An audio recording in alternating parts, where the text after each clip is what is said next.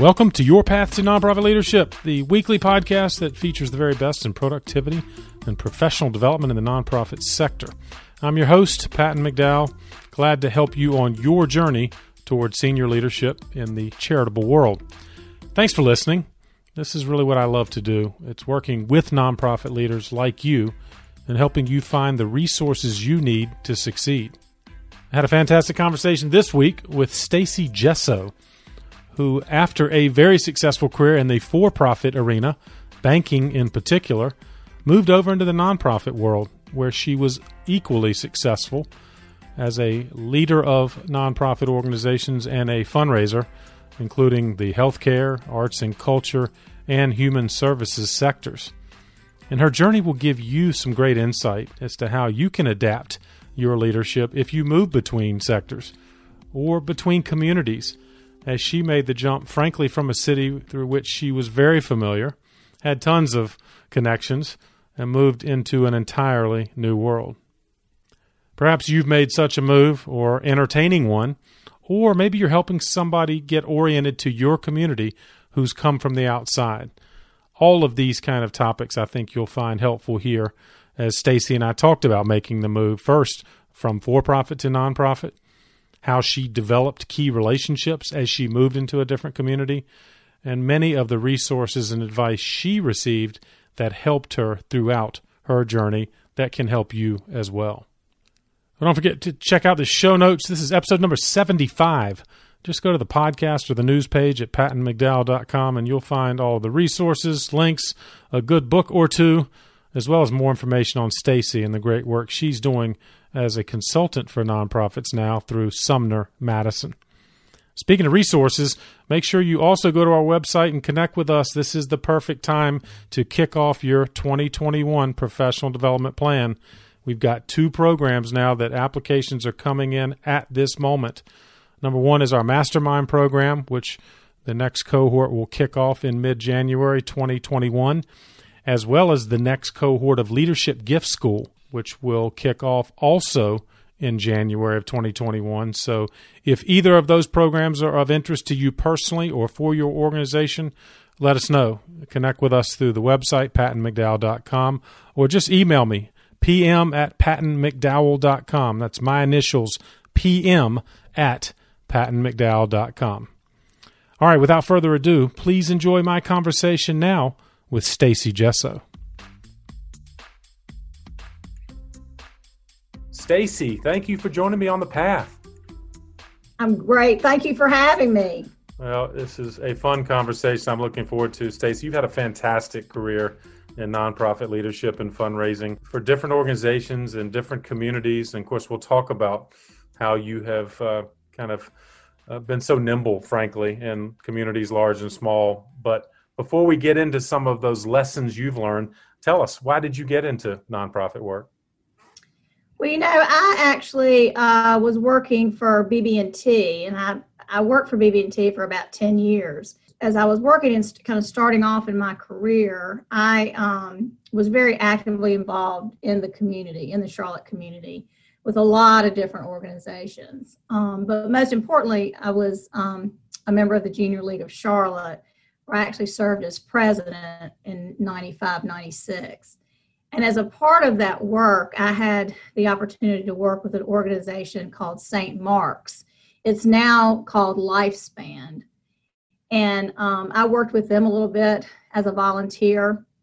And they gave me an opportunity uh, that I really couldn't pass up. I'd always really been interested in nonprofit work and really health and human services. And so um, the CEO at the time um, asked me to if would I be willing to come in and finish up a capital campaign. It was actually their first ever capital campaign. You know, I went in to talk to them and you know, my dad was a banker and so, you know, I was trying to carry on that tradition, but um, banking was not really my passion. And so um, I decided to take the position. I was now, you know, I was like 40. So, you know, it wasn't like I was you know brand new in in my career but i was right right. and decided you know what? I think there's more for me out there. So you know, I took a I took a big cut in pay. I took a a, a cut in, you know, benefits, and um, kind of just went into it with just some some volunteer um, knowledge, um, and so part of that was to come in and finish the campaign for them as they were raising money to build a new child development center. And the other piece was once the campaign was finished, they wanted to create a foundation. Uh, and so they asked me if I would be willing to to start and create the foundation. Nice. And you know, it was funny because my dad, of course, who was my biggest champion, and at the time was chairman of First Union, he said to me, he said, "Okay, well, so tell me exactly what you know about starting a foundation." I said, "Well, you know, I don't know anything about starting a foundation, but if I can be president of the junior league, I can figure it out." and that's it. You know, that's exactly. You did. And you know, in this first job was I, I really refer to myself because the Jane of all trades because you know, I was everything. I was annual giving, I was major gifts, I was running the campaign, I was doing all the volunteers. I mean, and so for me, as hard as that was to be a one woman shop, it was really helpful to me because I learned so many different. Good experience. Yeah. So I left there, and you know what? I never looked back. And you know, I, I said if it didn't work out, that I'd just find something else to do. But I walked out of that bank and um, took on a whole different path, and I have never regretted one minute of it. Well, and, and you picked up great experience, and you're, I know, now able to offer wonderful advice to others that perhaps like you are considering uh, what I'd call lateral entry, right? Or of course it wasn't, it was less than lateral for you at that point in your banking career that you decided to take a leap of faith really and join right. Lifespan and, and then get such wonderful experience. So uh, definitely want to unpack that uh, throughout this conversation, Stacy. But before I get there, I guess I want to ask a more kind of an immediate question about, you know, the strange virtual environment in which we're operating. Of course, you have recently run a healthcare foundation, uh, which is in the midst of a pandemic. Had to be an interesting dynamic. But what have you done to kind of keep yourself organized and stay on top of things with so many kind of strange things going on? Well, what I will say is, um, I wish I had that magic that magic wand to to tell everybody how to stay organized. But you know, I'm probably um, I'm a great person, full of a lot of ideas, and um, but, but, sometimes I'm not necessarily the one who can can um, get them implemented. Right, right. So um, for me, honestly, I, I mean, I, I think the good thing for me was because I, I did work for a healthcare system and I was at work every day. So, um, you know, I came to work every day. Now, what was different was, as um, as you know, I was on the senior leadership team, and so with COVID, our roles began to change. I mean, we met every single day wow. for about three to four hours a day, as we tackled, you know, how we could elevate our hospital and services in order to care for our community.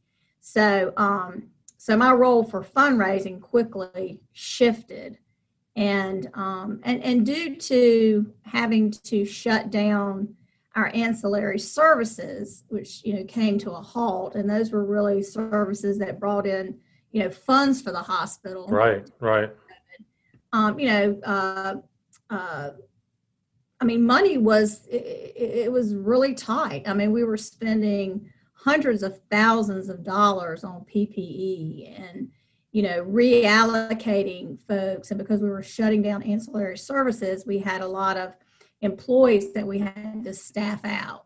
So on top of everything that we were we were doing, um, my department was staffed out. So I was the only person um, in the foundation. Wow. And so, um, and then my responsibilities totally changed. And so they had me focus on the employee well being in the hospital. And so that was, and I was in the hospital every day. I was up on the floors, you know, make really trying to take care and make sure our employees had all that they needed.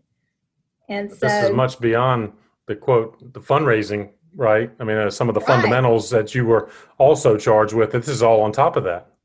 Right. So the other thing that you know, what I'll say came out of that that I thought was extremely positive was we had our community really rally um, around our frontline workers to the point that it was almost really overwhelming. Um, and so quickly we realized that um, not only did we have staff members um, working, you know, round the clock, but it wasn't just those frontline workers. It was our environmental services. It was our, you know, um, our technology folks. It was our food service folks. It was all those folks that you don't think about, but they also were the front line because they were not only right. taking care of the employees, but also our, our patients. So it became apparent that we needed to put some sort of system in place so that not everything was going to the ED or not everything was going to the COVID unit workers or the ICU or whatever it might be. But I saw I saw folks that probably had never given any any donations to the hospital or volunteered at the hospital or really had anything to do with the hospital. But all of a sudden they were coming out of the woodwork. And so, you know, to a fundraiser, you know it's really that first connection with someone in the community no matter what that is right right and we we had so many folks wanting to donate meals to um, bring snacks to i mean it, we were just inundated and so um, but every single person you know we reached out to them we we arranged for them to come and, and donate and not only that, at, at, one point I said, "Y'all, we can't take any more food." I said, yeah, "We're going to be got more more than you can handle." To Weight Watchers, yeah. Yeah, right. Um, and so I turned it around a little bit. and We started a we started a COVID fund, and we had some very generous um, uh, faith communities, congregations, just individuals. We had um, area businesses. Um, we had folks who maybe weren't able to support um, some of our initiatives at certain levels, but they they wanted to do something for us, and you know, people were writing big checks. Wow! And so, you know, and it was it was very touching to me because the one thing that the foundation had really tried to do is really reach out to the community, and we were kind of that liaison, you know, between the hospital and the community, and it, um, you know, we and of course I took pictures, social media. Thank yeah, you. People yeah. love seeing themselves, and um, and so yeah, as I always say, there's never a gift that's too small. It's a good um, point. And do you think you'll be the, the foundation will be able to translate, you know, the emotion of that outburst of support into longer term relationships? I know not I in hope, all cases, but what do you think? Well, I mean, I hope so. I think that it's kind of hard right now that I, you know, I, I took early retirement, so I left the end of June, and um, you know, we are very, they have a very skeleton staff, and so I don't know, and honestly, I don't know what they're, what they're planning to do moving ahead. Right, right. Um, but yes, I mean, if I were, you know, if, if I were in that place and what I certainly tried to do while I was there was build those relationship with relationships with every single person that wanted to do something for the hospital.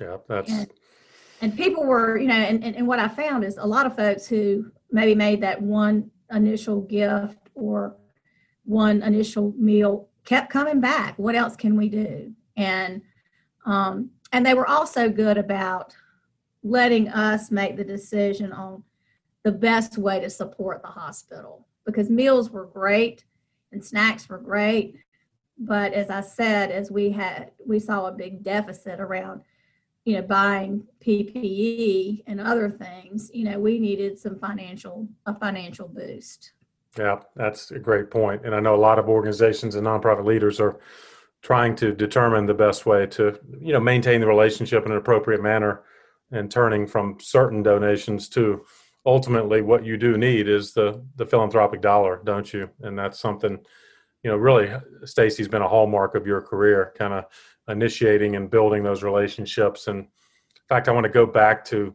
the lifespan, you know, that first experience.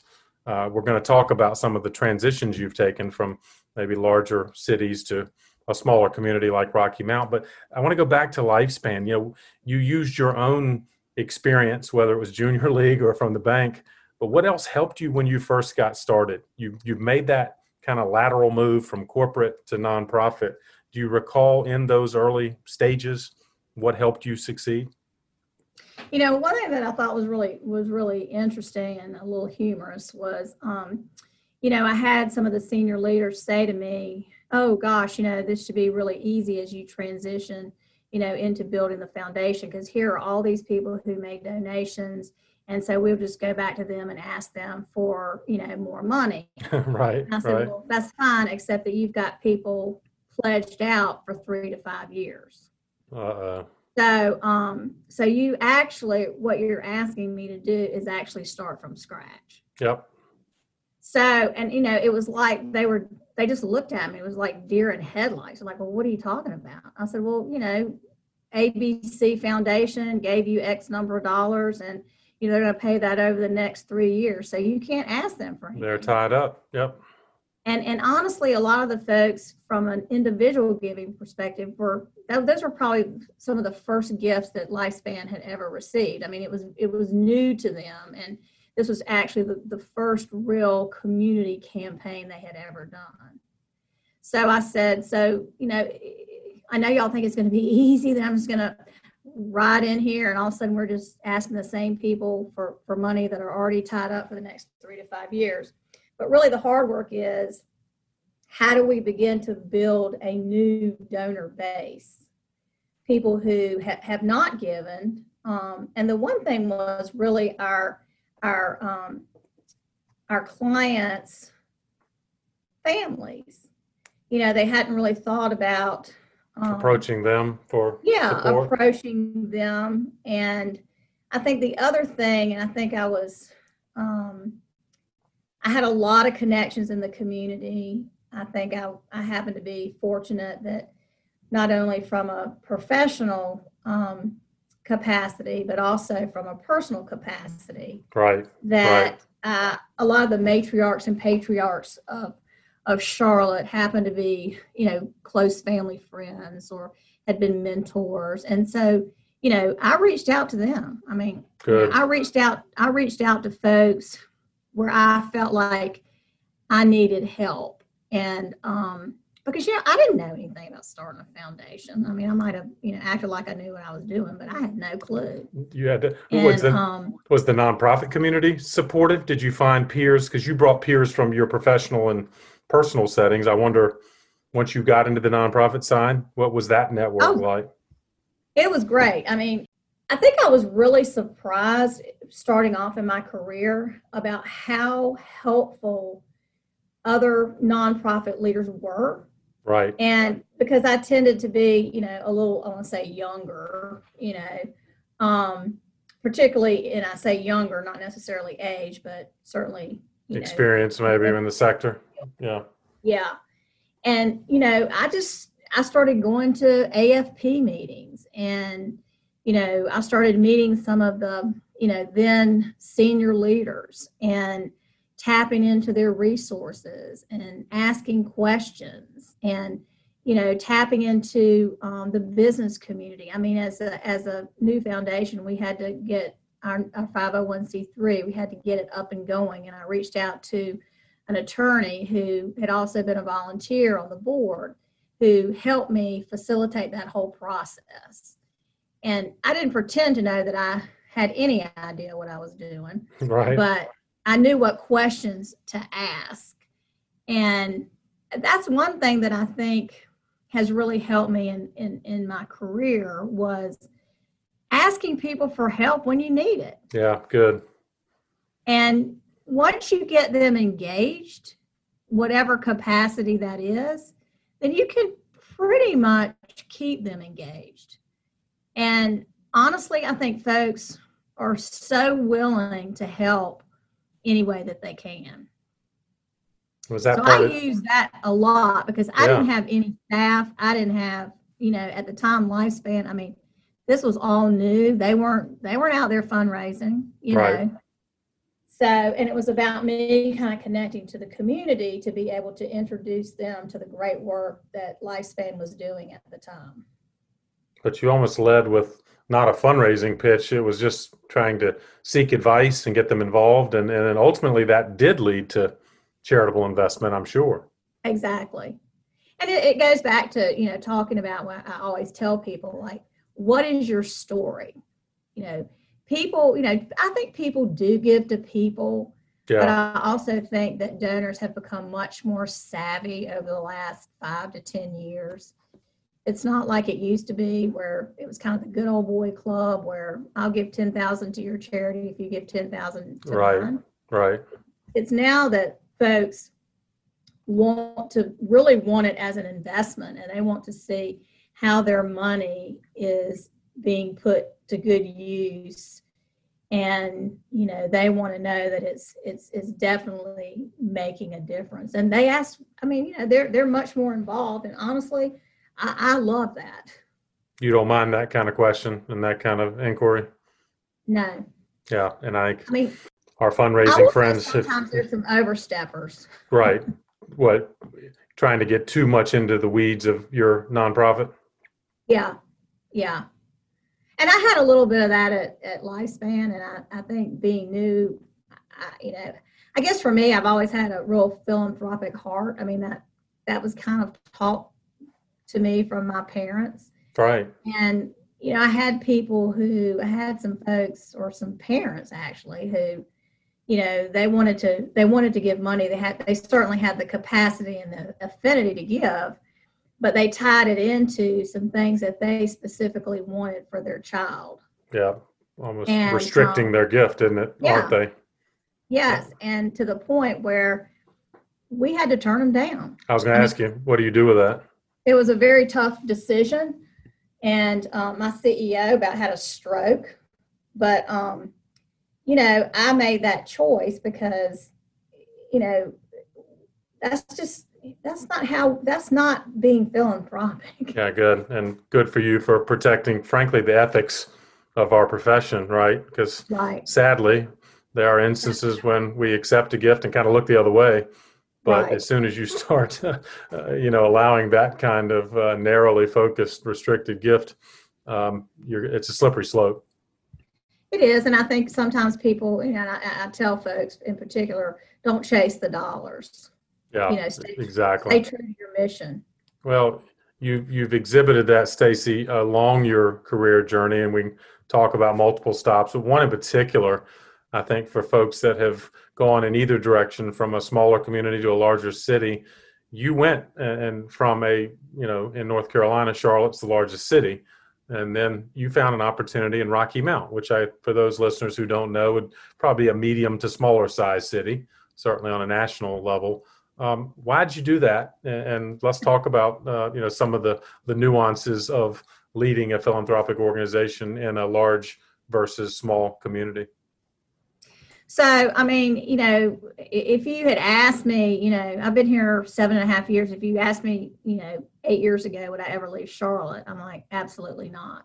right. I love my Queen City. You know, I, I was born in Charlotte. I, um, you know, honestly, I had such a, it was my home, so many friends, you know, my family was there. Um, I had, I, and I had a really great network um, where I felt like I, I had, you know, for us older folks, a Rolodex of, um, of people that I could call to seek advice or need help or whatever it may be.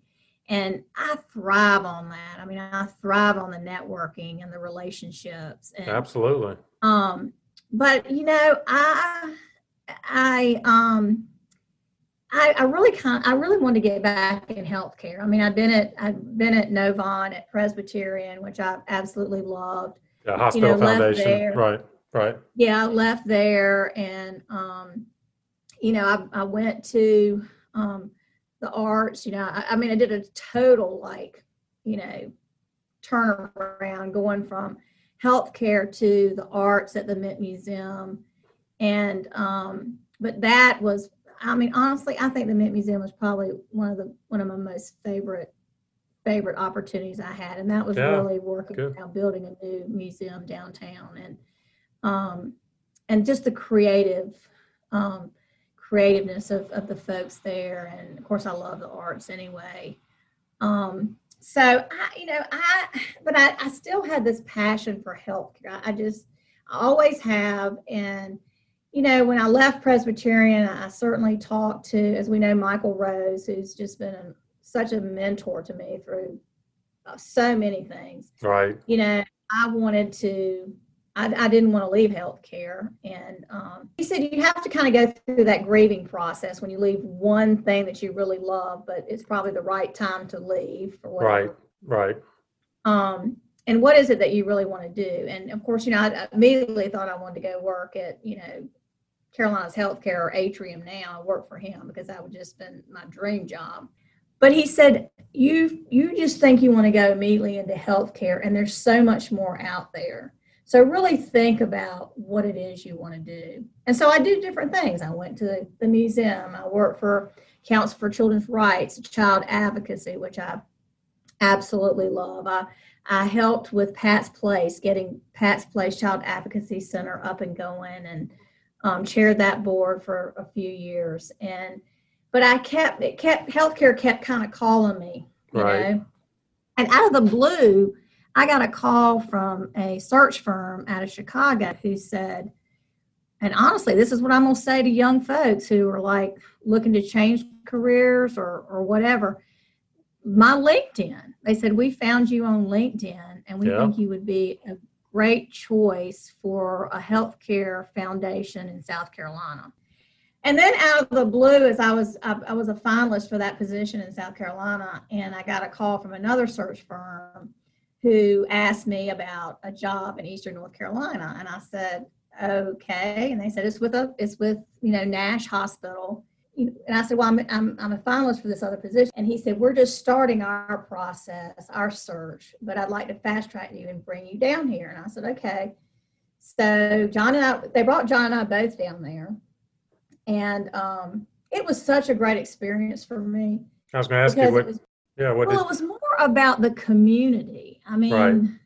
the the search committee was it was a lot less um, structured. It was very casual. You know, they were just you know so kind and thoughtful, and they showed me around and they toured me all through the community. They had a a dinner for me, meeting with some of the hospital board members and foundation board members, and they had me meeting folks in the hospital, of course, the executive team and the foundation team, and you know they um, and I really saw the community. I was going to say, is that what you were looking for, or found that that's what made it valuable, and obviously the reason you maybe pulled the trigger?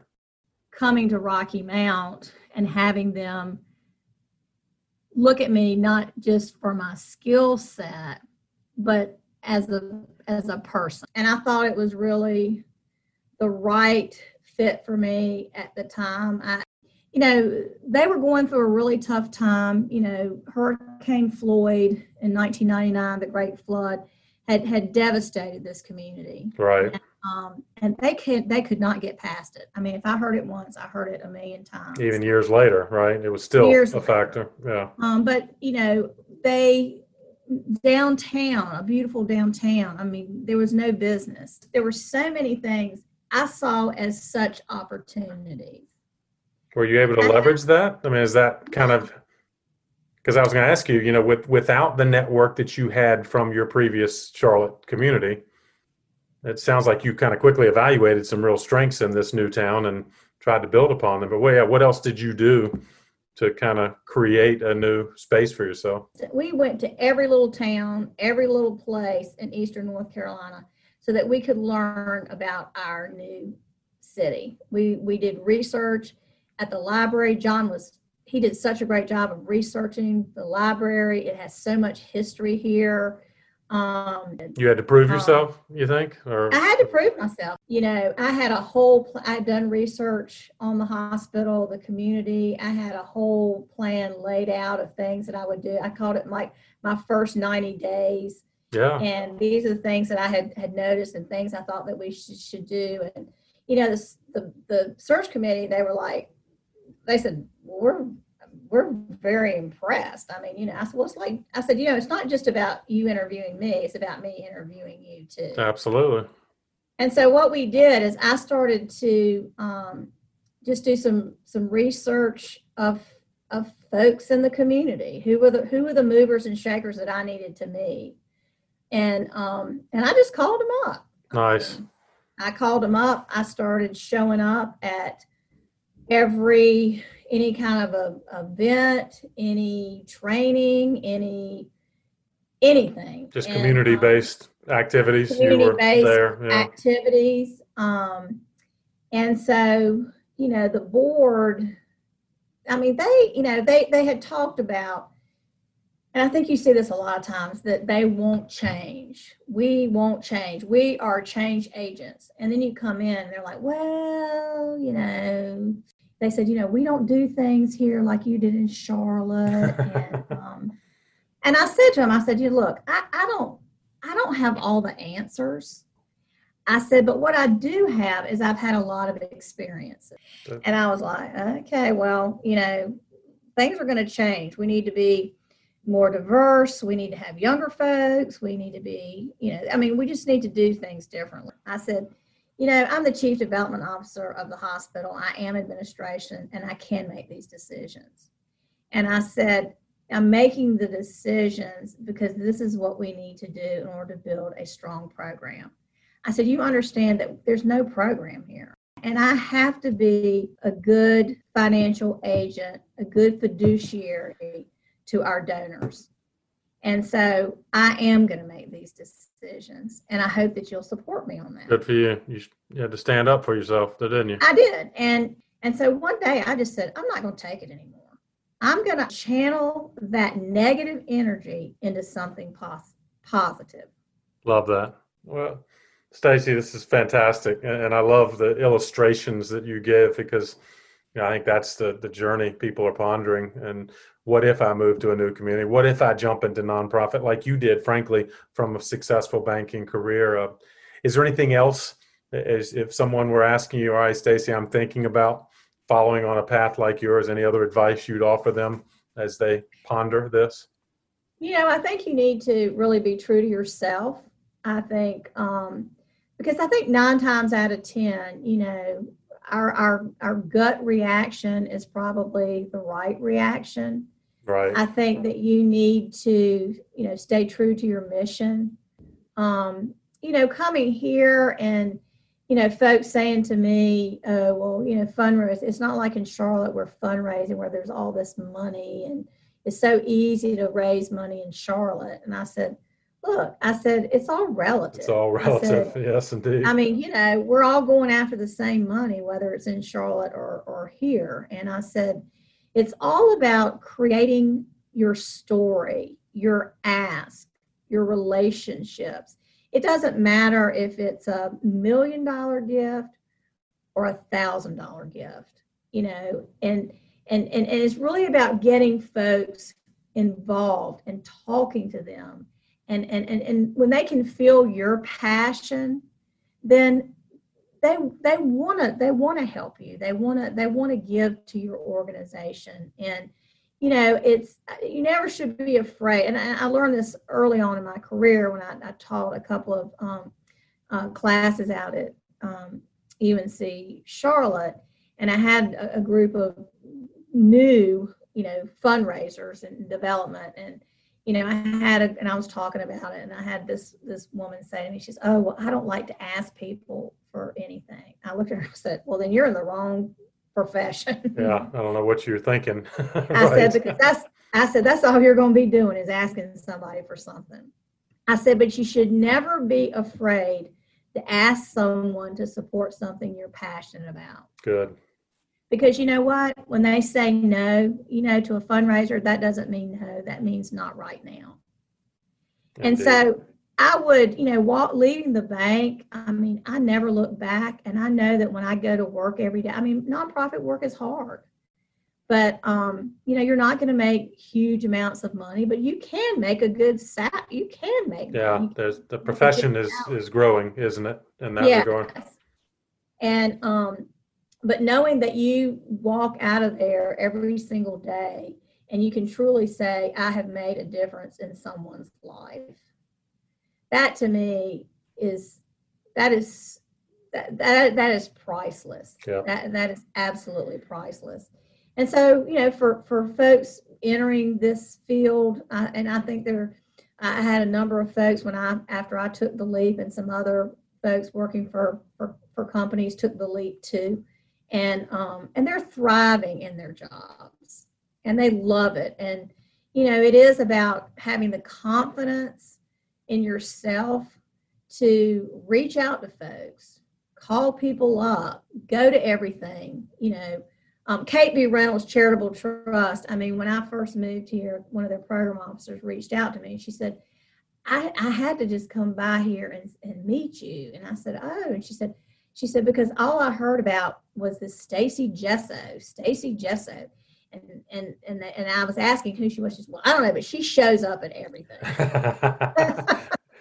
hey. And from that, you know, we began to have um, a relationship with the Kate B. Reynolds Charitable Trust here in Eastern North Carolina. And fantastic. So never pass never pass up an opportunity to to meet with someone to ask for help. Just the networking piece i think is i think is tremendous. And just you know just have confidence in yourself that um you know that you can you you can be successful absolutely.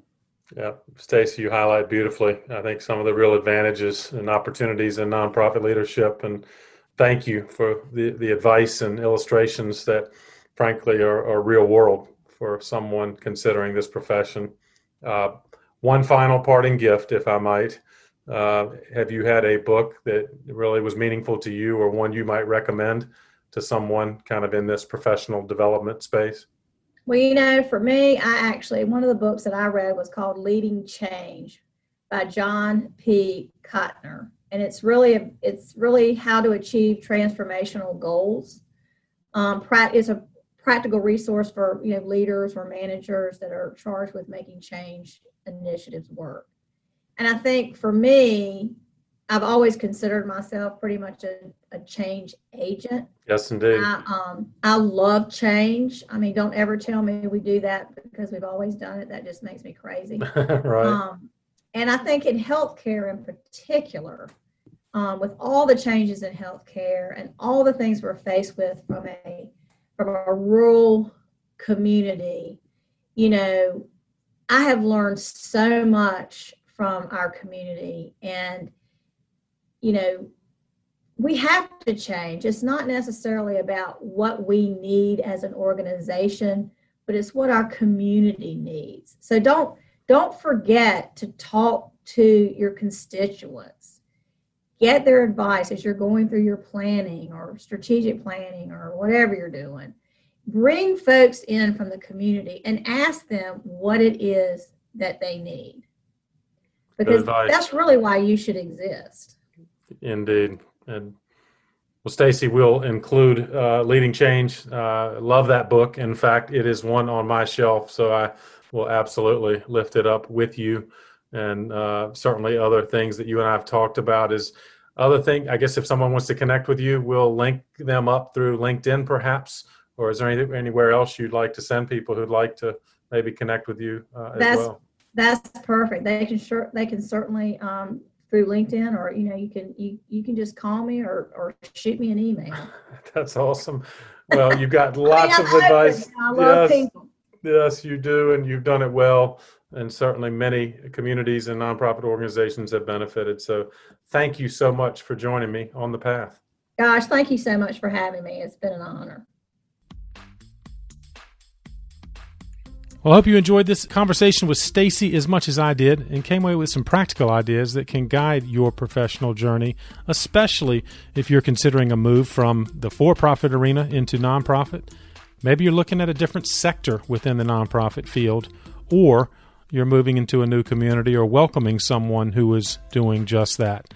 For all those reasons, make sure you check out the uh, show notes. They're available at pattonmcdowell.com where you can find out more about Stacy, the great work and resources she offered, or if you want more information on our mastermind or leadership gift school programs to kick off your 2021 professional development plan. As always, thanks for sharing this episode with someone else on the path. And if you haven't already, make sure you subscribe. Just go to the podcast page at pattonmcdowell.com and you'll see links to the primary podcast platforms, which will assure you don't miss any of our weekly episodes. They come out every Thursday, and the additional bonus episodes and content we're putting out at least once a month. Thanks for all you're doing in the nonprofit sector, especially right now, and keep up the good work for causes that are most meaningful to you. I'll keep bringing you content that can help you do it even better. Have a great week, and I'll see you next time on the path.